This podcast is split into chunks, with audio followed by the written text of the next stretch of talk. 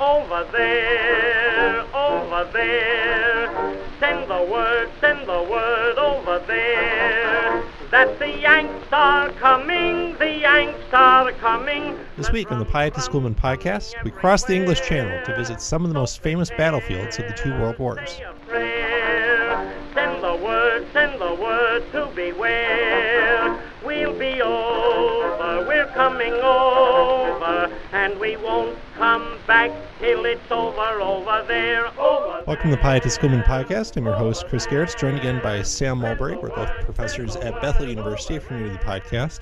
Uh, this year, we're talking about uh, actually a couple of trips that we're taking in two thousand nineteen. So every other January, Bethel has what's called a J-term or an interim. We take three weeks, take a couple dozen students from all different kinds of majors, and basically do the history of World War One in some of the key places where it was fought, where it was experienced. So we've done this since two thousand thirteen. We started in London. We'll get to Paris and Munich, but in some ways the heart of the tour is a four-day battlefield tour of places in Belgium and northern France. And then we are developing this into an eleven-day trip for anyone, but I guess adults, uh, that's taking place June sixth through sixteenth of next year, that will have kind of shorter stays in the cities, but we'll still have this four-day battlefield tour. And so that's our subject for today. We talked about London last time. We'll talk about Paris next week, but today's kind of an interesting travelogue where we're talking about some parts of Europe you might not otherwise go to unless you're interested, especially in World War One, but World War Two. And so we'll get to places like Flanders and the Somme and, and maybe a little bit of Normandy. But Sam, let me start by asking, before you were on this trip, mm-hmm. what did you know about World War One, or where had you encountered it before? Well, Bethel has this long tradition of having a World War One course that was taught by Neil and Virginia Lettinga, which was a course I didn't take when I was here at Bethel. Your uh, wife did. My wife did, and my wife T A'd for it, and it was it was a famous course in the department.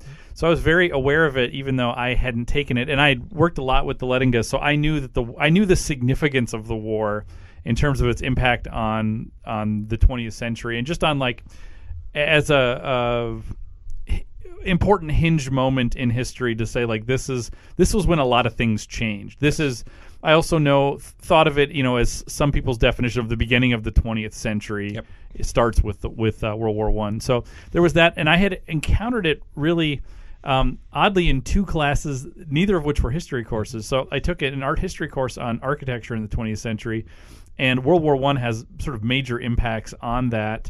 Um, you get a lot of uh, attempts by twentieth century architects, post-World War One, uh, kind of utopian architects thinking about like how do we create buildings to make a better society, to make a society where this won't happen again. Huh. Um, so you you get uh, so so that that was a, it was a weird introduction to thinking about the significance of the war, but it, but it actually was really interesting. You know, my favorite, and I'm not going to remember the names of the architects, but there was.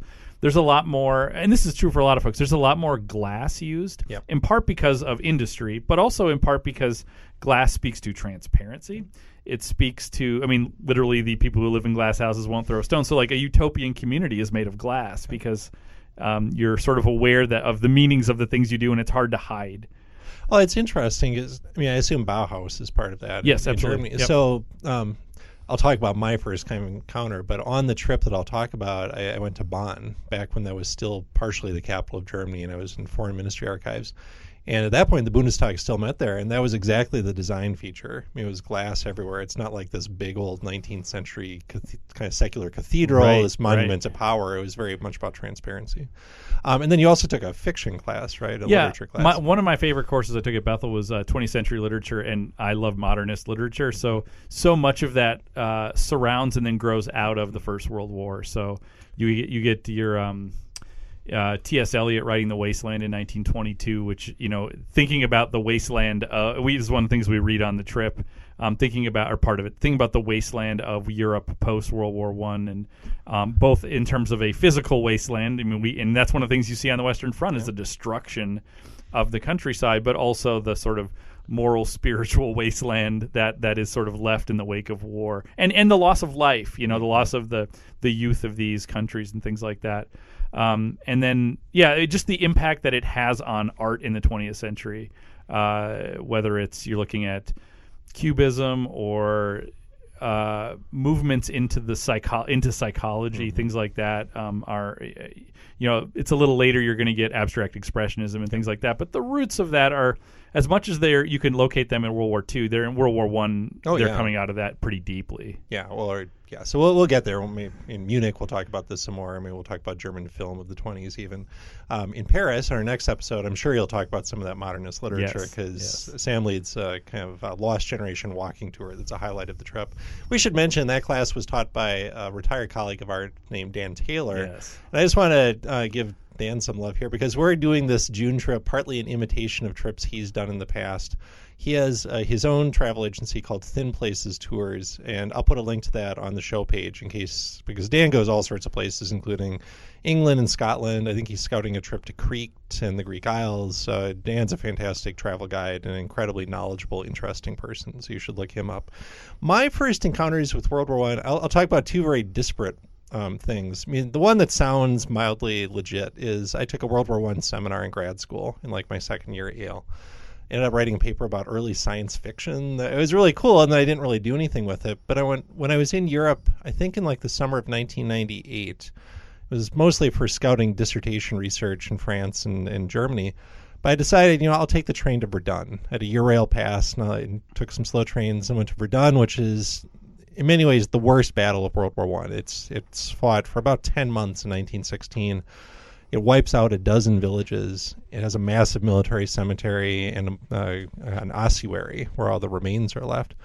Um, unfortunately, none of that is open until February, so we can never go there on our January trip, and it's a little bit off the beaten path, so we won't do it in June. But that was the first place where I started to think about things like, how do you commemorate a war, and how can commemoration serve nationalistic purposes or um, conciliatory purposes? There's a joint effort by German and French veterans to build this ossuary in the nineteen twenties. Um, but actually, my interest in the war goes a lot older, and, and my kids have reminded me of this. In um, the early nineteen eighties, Charles Schulz made a Memorial Day Peanuts cartoon oh, yeah. called What Have We Learned Charlie Brown? And apparently they had, like, the Peanuts gang had done a foreign exchange trip. And so they kind of used that as a springboard for on their way home, they ended up driving to like the D-Day beaches of Normandy, where we'll go in January and June. But at one point they get lost and they find their way in Belgium and ask them where they are. And, and, the, and the kid says Ypres, which is French for Ypres or Wiper, Ypres. And there's a sign that had, and I looked at it again because the kids were watching this, and it's all these like Langemark and Popperinga. And it's all these Belgian places we go on the World War One trip. And like, even as a, I would have been like eight at that point, there was something about this kind of haunted thing of hearing John McCrae's poetry about In Flanders Fields. And I watched it again with my kids who are eight, and um, it was like, this is where this comes from. It's actually, it's Charlie Brown and, and Snoopy. I do need to point out that the Peanuts gang did two study abroads too, because there is also Bon Voyage Charlie Brown, which is a different storyline where they go study abroad. Well, now we've got season five of the Pietist Schoolman podcast. Right. I worked through the Schulz oeuvre. Uh, okay, so we should, we should get going with this. Um, Sam, why is this so important? Like, why did, for example, we wanted to cut the trip down to eleven days for the summer, but we were pretty insistent we were going to keep exactly the same length four-day battlefield tour, just maybe do a little bit with, war, with World War Two, but why is it so important to go to battlefields and small towns like Ypres and uh, Albert and Peronne? Well, at one level, this is where we, I mean, the Imperial War Museum is a great walk through the history of the, of the war. So in some ways, that's where we learn the narrative of the war, but I feel like we really learn, if you're really going to study the war, It's it's it's at the front, you know, and a, a big part of this is because of Carl. Carl. Yeah. Let's talk about Carl, shall we? Because one thing we should point out, it's one thing to go to London, and I think any reasonably kind of well-prepared American can explore London all right and find great stuff. And, and likewise, Paris is a language barrier for some folks, but you can explore Paris and do well. Munich, likewise. You can't just, I don't think, just show up in Flanders or Picardy in northern France and just kind of find your way. Like, it really helps to have a local guide. And in two thousand twelve, I was introduced to a man named Carl Oak, uh, who's uh, retired from industry, bought a hotel, and became kind of by happenstance a World War One tour guide. But he also does like Waterloo and World War Two and right. other stuff. And really is a genius of a tour guide. Like, like, like.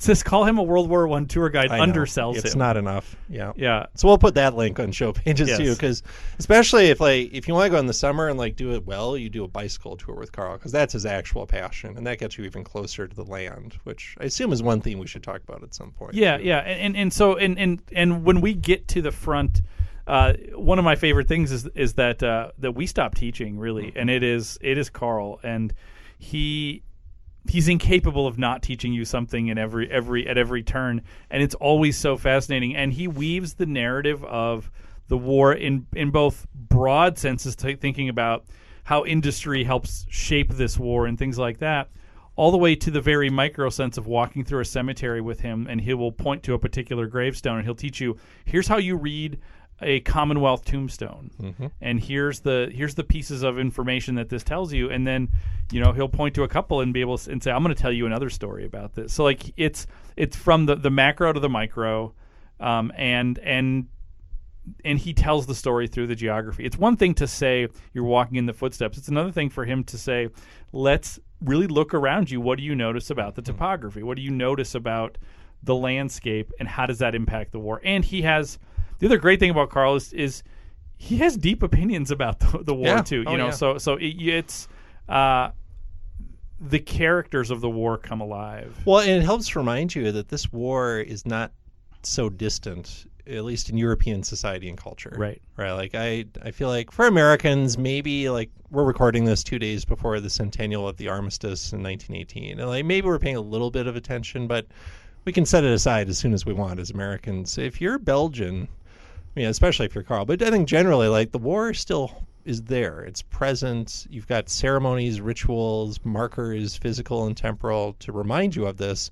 And some intentional, some unintentional. Exactly. I mean, yeah. Right. And, and, it continues to shape conflicts in Europe, attitudes in Europe, and, and so I'm really glad that he's opinionated and, and clearly feels deeply about all this. Right. And, and on a small scale, one of my favorite things that he always does with our students is he'll stop, and, and it's never the same place. He'll stop just at a field, and he'll just walk out into the field and pick up a couple rocks. Mm-hmm. And you kind of wonder, like, what was he doing? And then all of a sudden he'll put the rock in your hand, and you're like, well, that's a, that little stone's a little heavier than I thought.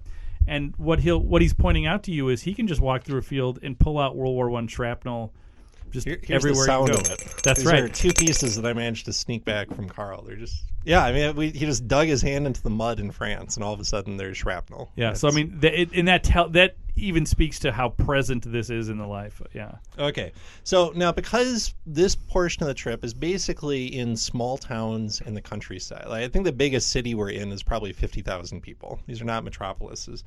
We're going to have to be a little bit more creative as we come to our four favorite M's. So last week we did this with London. We talked about a favorite memorial uh, for World War One or other wars, favorite museum, favorite masterpiece of art, theater, music, literature, what have you, and a favorite meal, and talked about restaurants.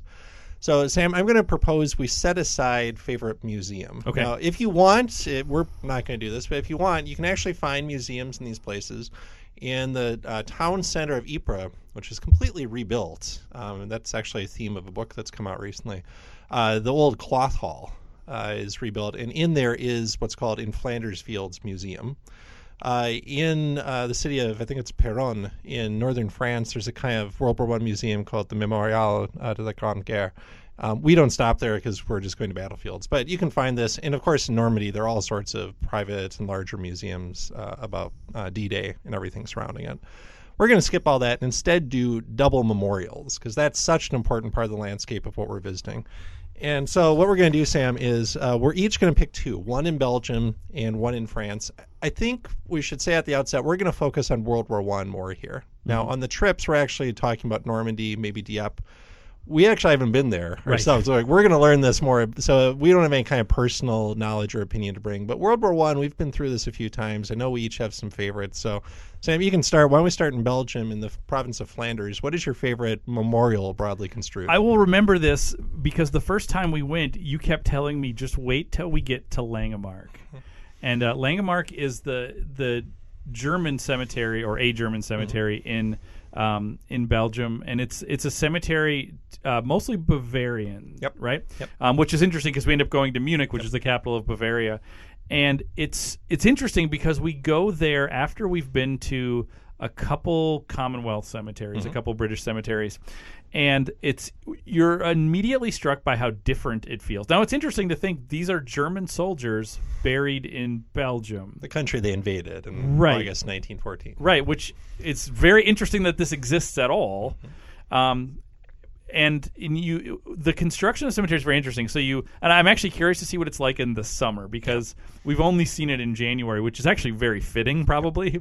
Um, but you, you sort of have to walk around this kind of hedge fence, and then you walk across this thing. And in the, in the, um, the idea is it's like walking across the river Styx, right, into the the uh, the the world of the dead, and. Um, What's interesting, what, what initially strikes you about this, it feels just like a very haunted place to mm-hmm. me. What really strikes you is the, the German cemeteries weren't allowed to have, they weren't allowed to have so many elements that rose above the ground. Yep. And so most of the tombstones are, they're flat, mm-hmm. just flat on the ground, and they're multiple people buried sort of around these tombstones. Uh, and the Germans were far more...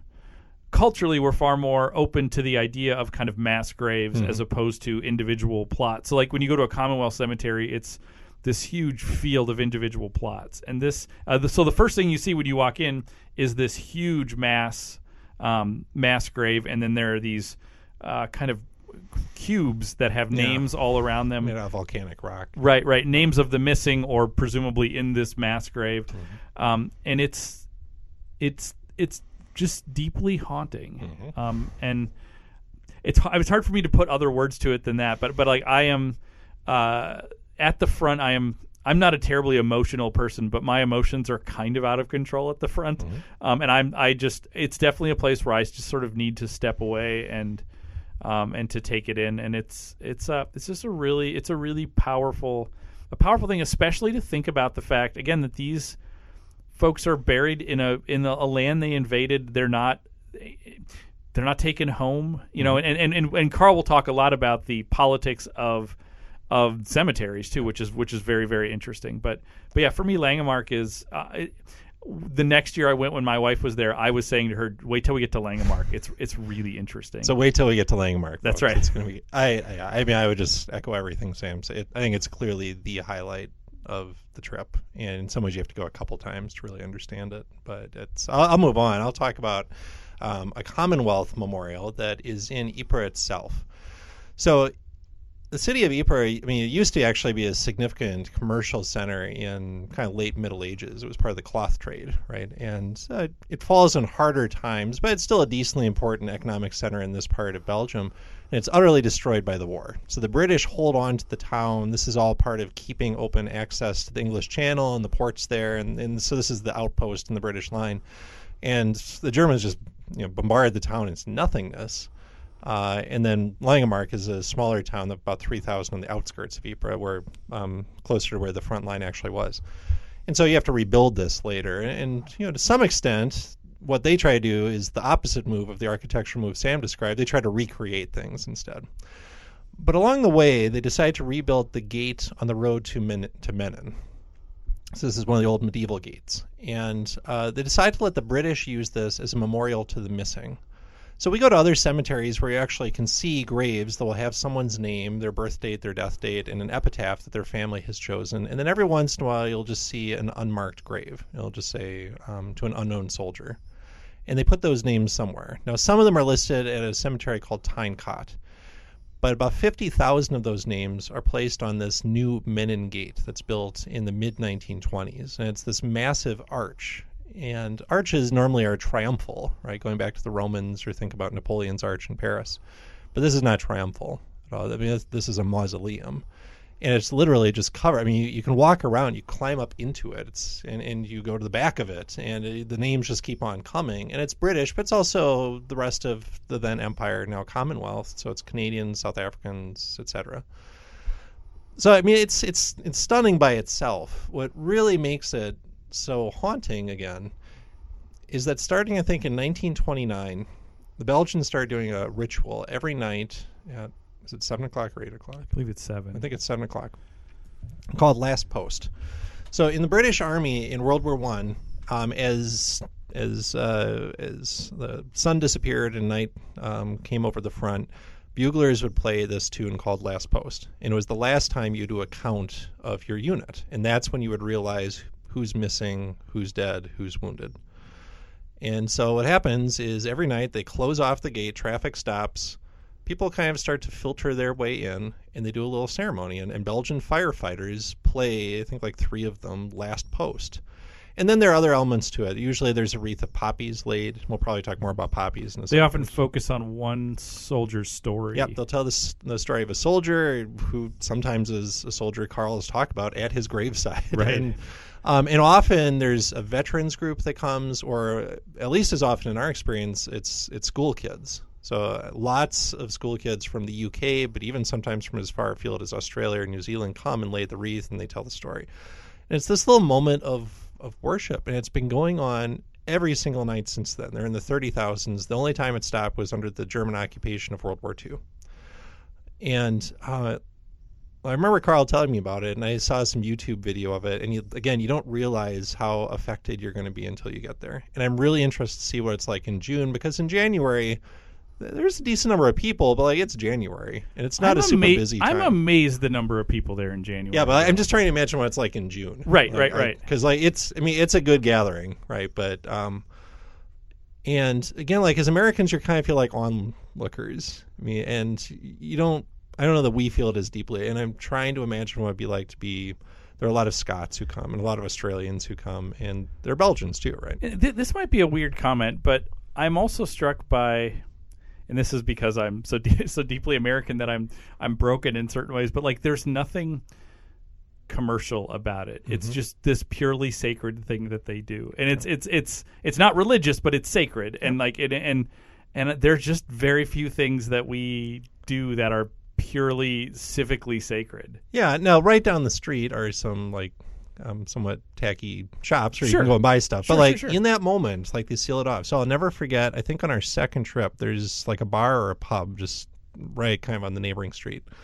And someone had kind of stumbled out already the worse for drink and was behaving inappropriately. It was too loud, kind of stumbled into this whole thing. And like, like imagine times where you feel like if you've been in church and someone's behaving inappropriately, that's how people responded to it. It was like he was transgressing this holy moment. And, um, yeah, so if you can make this trip, like have a nice supper and then head over to Menengate for Last Post, because yeah. you'll you'll never forget it. When you hear those you hear those buglers and you think, I mean, all I can because we spent the day with Carl, all I can think about is what must it have felt like to have been a soldier and hear that, and because that also meant you lived another day. Yep. You know, like yep. that's a that's that's a pretty mean is a pretty meaningful sound, even you know. So if we're thinking about engaging the senses, Last Post definitely does that. Absolutely. Okay, let's cross the border to France. So on our trip, we actually go to several spots. Uh, mostly, we're talking about the Battle of the Somme, which is fought the kind of second half of nineteen sixteen.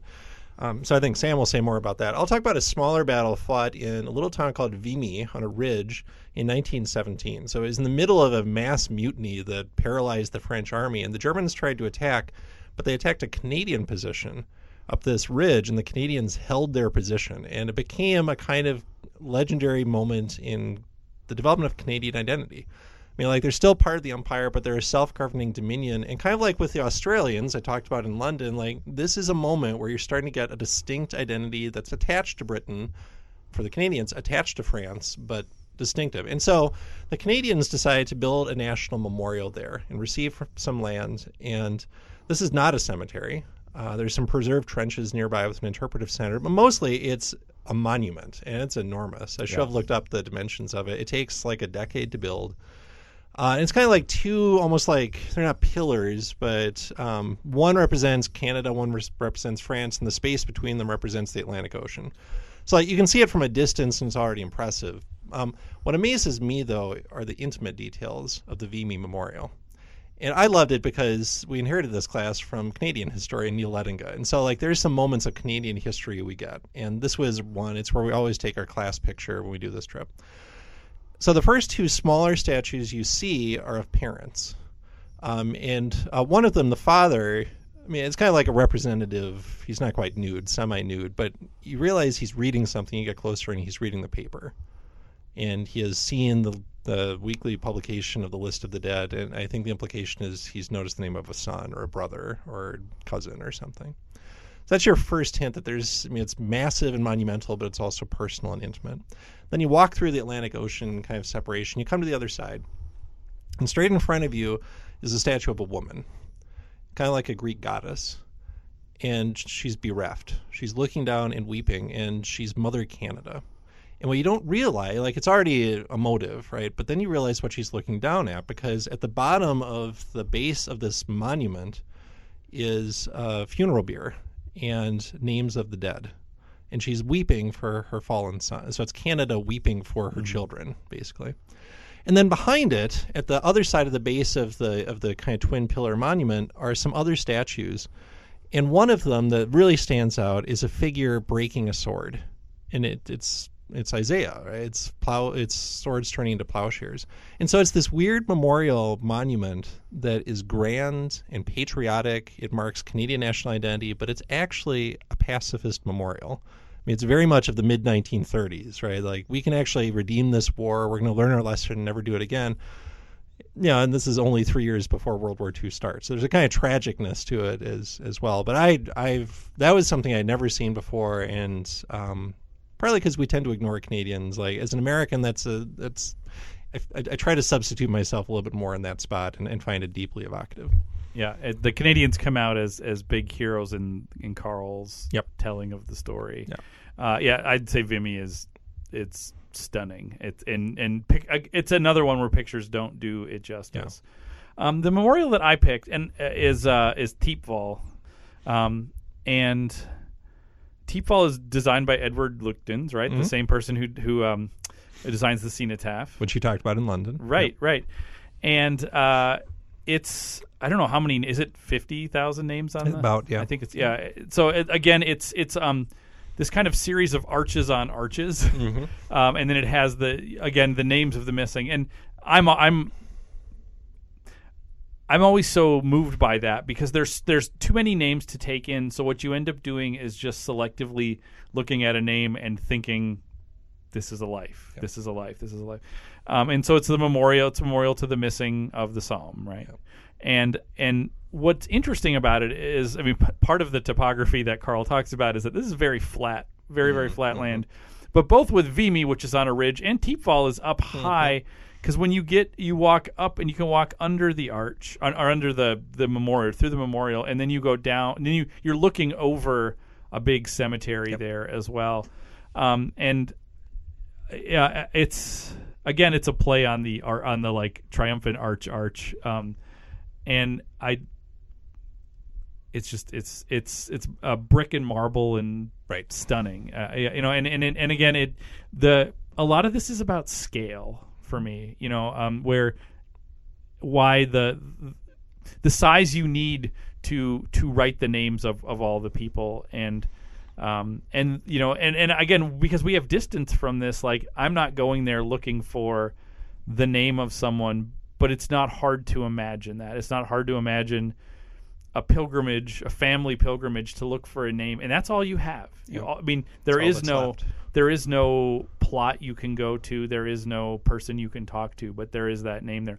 And what's really interesting, and this is true um, at Tyne Cot, it's true at at Thiepval, you know, they still occasionally will find and be able to identify bodies. So you will find places where a name clearly was, mm-hmm. it's been and it's been removed. And, and like, and like to me, that gives me it's this weird sort of moment of hope. I mean, I don't know, like, what, what comfort is there in, in identifying a body, but there is this sense of, like, they're at least no longer missing, yep. you know, that, that that it's, I again, I don't know these people, but I feel I feel a degree of closure every time I see a name that has been removed. Yeah, it's an interesting theme of World War One history is, on the one hand, the list of the dead keeps growing. So, I, I mean, Sam mentioned shrapnel, but there also is ordnance buried in mm-hmm. the ground, right. and, and people... I mean, this, this happens every year. There's a whole unit of the Belgian army whose sole job is to deal with buried World War ordnance, and some of the World War Two stuff is really explosive. Um, so in some way, the death list grows longer, but the unidentified list grows shorter because of advances in D N A technology. And so you'll see these filled-in names. That means someone was found, and they are now buried in a cemetery. And you can go to a particular gravestone, and there's an epitaph the family has chosen. Um, what's also happened is uh, occasionally they'll discover remains. And um, the last one I'd heard about is a new Commonwealth uh, cemetery was created, I think, in Poland.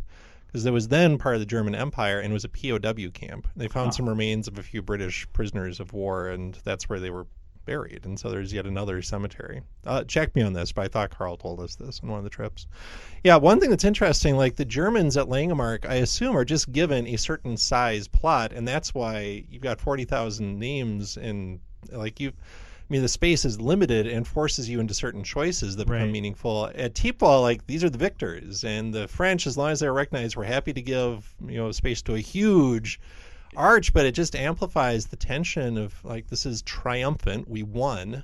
We want something that will stand for eternity. People will always recognize as being a victor's symbol, but there's also a kind of ambiguity of, but this is for fifty thousand people who are obliterated by artillery so that we don't even know who they are. Right. Right. And it's the wastefulness and the carnage of the war. So like, I know we're rattling on and on about commemoration, but, you know, I, we'll talk about it for each of the cities, but especially when you're on the front, you have to learn how to read right. this stuff. And, and I, I dare you to come on this trip and not be moved. Yeah. Like, like, let me know if you can go through those four days and not be moved. And I will, I don't know if I'll be impressed or weep for you, but like, like it's, yeah. Okay, let's move on to our, our, I guess, third M or second today, masterpiece. And this is kind of interesting because we're not visiting art galleries, museums per se, but you do see um, artistic attempts to make meaning of the war everywhere. And so I think we can kind of double up on memorials, but we want to focus a little bit more narrowly.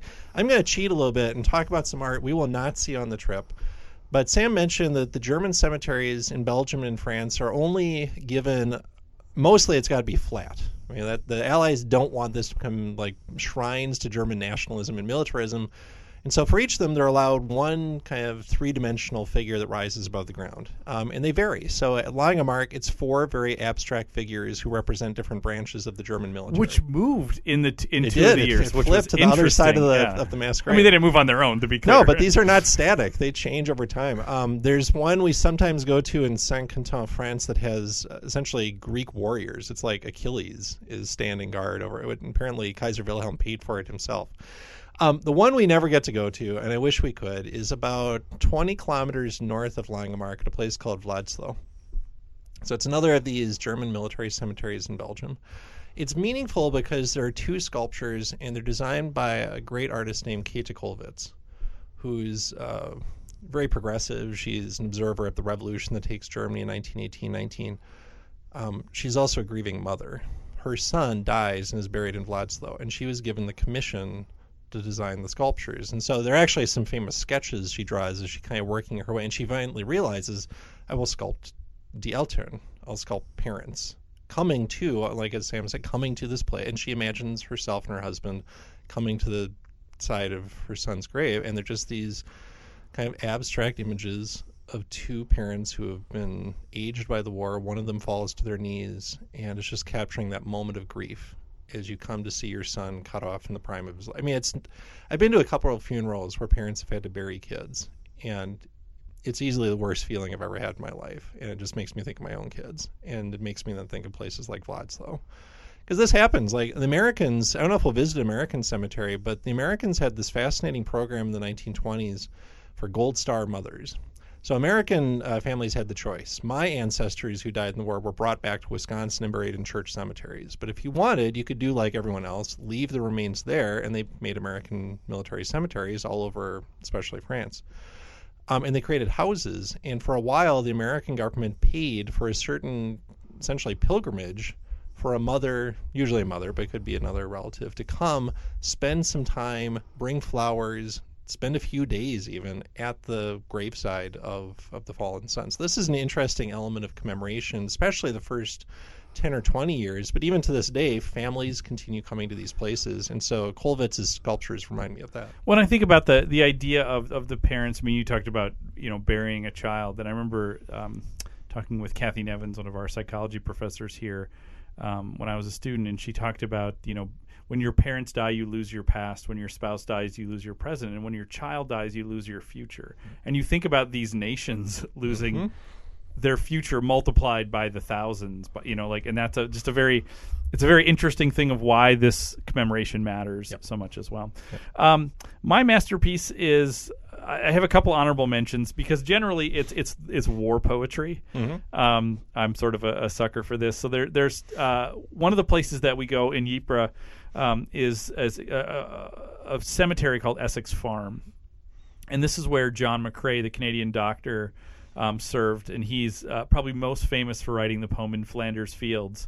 And so there's a, a little a little monument to that there, and, and you get to go to the the battlefield um, hospital. Mm-hmm. And and Carl will talk about what a battlefield cemetery is versus a collection cemetery.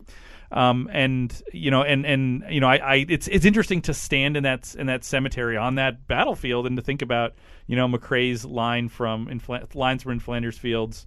We are the dead short days ago. We lived, felt dawn, saw sunset glow, loved and were loved, and now we lie in Flanders fields. Mm-hmm.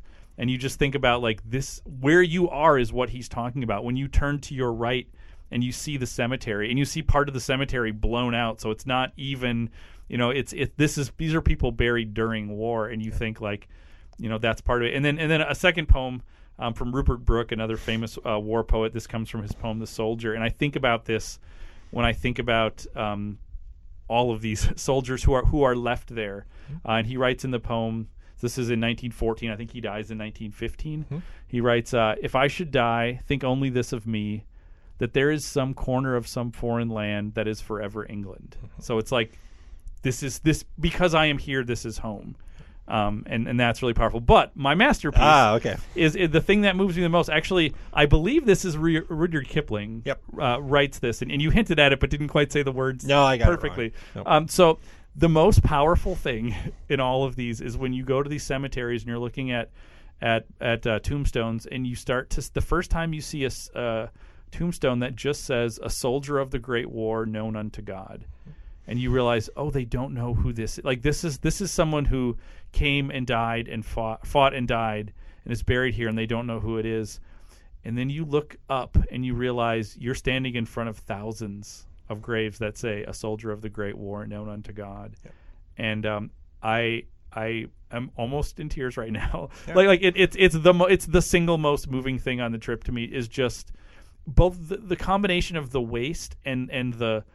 And and the loss of life and identity and history and, and, and, and future, you know, like all of those things bound up is, to me, that is, um, Kipling is problematic in certain ways, sure. but that is maybe the most perfect wording of anything I've encountered. In, and, and yet another grieving parent. Mm-hmm. You know, at one point we actually, sometimes Carl takes us to um, the cemetery where Jack Kipling mm-hmm. um, is, is buried. So Kipling had been this nationalist, this kind of jingo advocate of the war, but then... Um, he's essentially asked officially to play a role in helping decide how are we going to remember this, and comes up with this phrase. There's an echo of it at Langemark. So Sam mentioned this, the Kameradengrab, this mass grave, and it's it's pretty spare. Like, there's not a lot of meaning made, except there's a little wreath with lines from, I think it's Isaiah forty-three, mm-hmm. right? Um, I have called you by name and you are mine. And, and so I think a lot about the power of just seeing names somewhere, if that's all you have, in the sense of, you were unknown to us because of what humans do to each other, but you were still known to God, right? And it evokes the idea of the image of God, and it evokes resurrection. And yeah, and, and so like we'll talk about religion. Like, you don't have to be a Christian to believe that. There there are Jews and atheists and Sikhs and Muslims buried in these cemeteries too. Um, but it does speak to that sense of, um, at least for me, that you were known and loved by God. Yeah, and that's the cornerstone of your identity. And I think about that when I go to these cemeteries. All right, let's let's uplift this as we take it Should home, we? Chris. What is what's what's your favorite meal? Um, boy, this is trickier because we don't this is choose really the hard. places we eat in and, some ways. And... Yeah, these are not. I mean, as I'm thinking of like my favorite meals of all time, none of these places like it's it's good standard fare. Mm-hmm. I'm going to go out on a limb and, and say what I'm really looking forward to is something I've never had, but we will go to Normandy for a day and a half. And Normandy is is known for a lot of things, but in the culinary world, especially for a kind of hard cider called Calvados. And, and so I'm very excited to taste Calvados. And so I this is kind of a, a it's a prospective favorite meal, but that's something I'm I'm eagerly anticipating. All right. And and for mine, uh, it's it's uh, when you're in Belgium, you need to eat frites. For everything, right? Apparently. And what's great, what's great about it is everything you have is going to come with frites, and and it's in, in are these the, French fries? Yes, in, in in the U S we would call them French fries, and when you get French fries, you're here, you're supposed to feel a little guilty. Yeah. But when you're there, it's like this is their national dish. Yeah. So like, go hog wild, enjoy the frites, and and, and, and, and drench them in what, ketchup or something? No, no, no, no. It is mayonnaise. Mayonnaise. And and I all I would say is just trust us. Oh, like, you don't know. Do it. Do you, it. Some of you, like my wife, is listening to that and like recoiling in horror because she hates mayonnaise. And some of you, you've just been like socialized into thinking you put this red tomatoey thing on. You just haven't lived till you've had frites with mayo. Yeah, um, yeah, it's wonderful. Apparently in Brussels, like this is kind of street food. Um, that sounds great, doesn't it? Let's go. All right. Okay. Well, we're halfway through our World Wars in Western Europe travelogue. Next week, we're going to spend a wonderful but short thirty-six hours in our uh, our favorite city in the world. It's up there. It's it, right it, up. It there. might be. I think it might be. Uh, so, if you're interested in going on this trip, look for Pietist Schoolman Travel on Facebook. You can also read me write about the World Wars and lots of other topics at the Pietist Schoolman blog. Plus, every Tuesday at the Pathos blog, The Anxious Bench. The Pietist Schoolman podcast can be found at the Live from A C Second Podcast Network and at the Christian Humanist Radio Network. This episode was engineered by Sam Mulberry. I'm Chris Garris. Thanks for listening. Here because we're here.